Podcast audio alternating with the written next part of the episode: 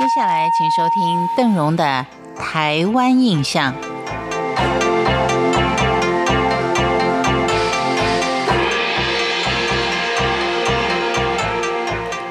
在今天的节目当中，邓荣要跟您聊的是有关于屏东所居住的几个重要原住民族。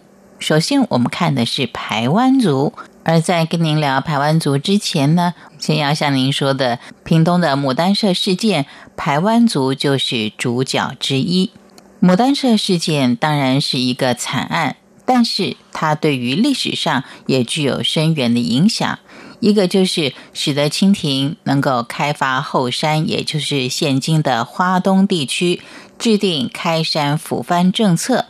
再者，清廷开始重视南台湾的防御工事。恒春古城也因此而兴建成立。根据恒春县志的记载，牡丹社事件之后，沈葆桢就奏请朝廷在恒春筑城，以巩固台湾南端的防务。而西元一八七五年开始新筑，五年之后完工。据说当年督办城墙新筑的官员对于堪舆相当有研究，选定城址的时候还特别研究过风水。那个时候，恒春城以凤峦山、虎头山、三台山跟西平山为四方的庇佑，龟山是屏障，而猴洞山则是城内的龙脉。全城周围总长达到八百八十丈，墙基厚有二丈，面墙高一丈六，分东西南北四座城，南门又称之为明都门。各城门间还有卧铺八间跟炮台四座。城墙外有壕沟围绕，宽三丈两尺，深六尺五寸。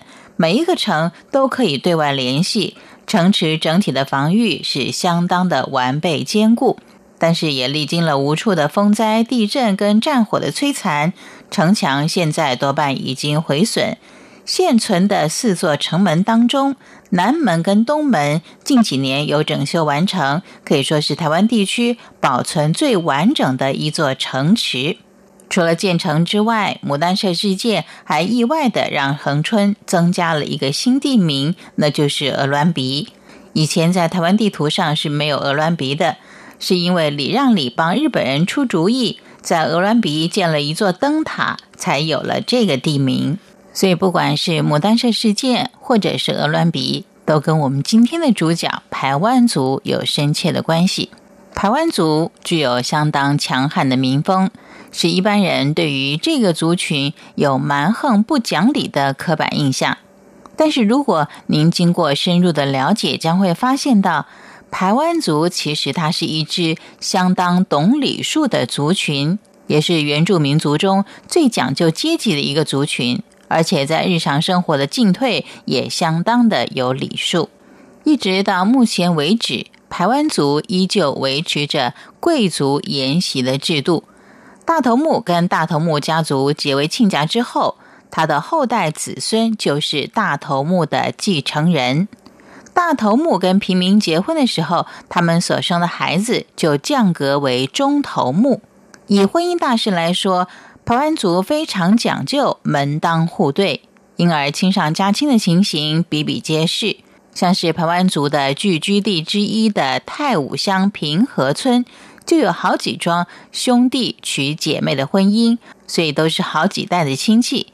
而在男女交往方面，排湾族也十分的注重分寸。从年轻人谈恋爱开始，父母亲都会作陪的，情侣完全不能够单独相处，一直到结婚入洞房，抱孙心切的父母亲跟近亲还会在洞房外的客厅陪睡呢。今天因为时间的关系，排湾族的婚姻制度就先跟您聊到这儿。感谢您的收听，我是邓荣，台湾印象，我们下回见。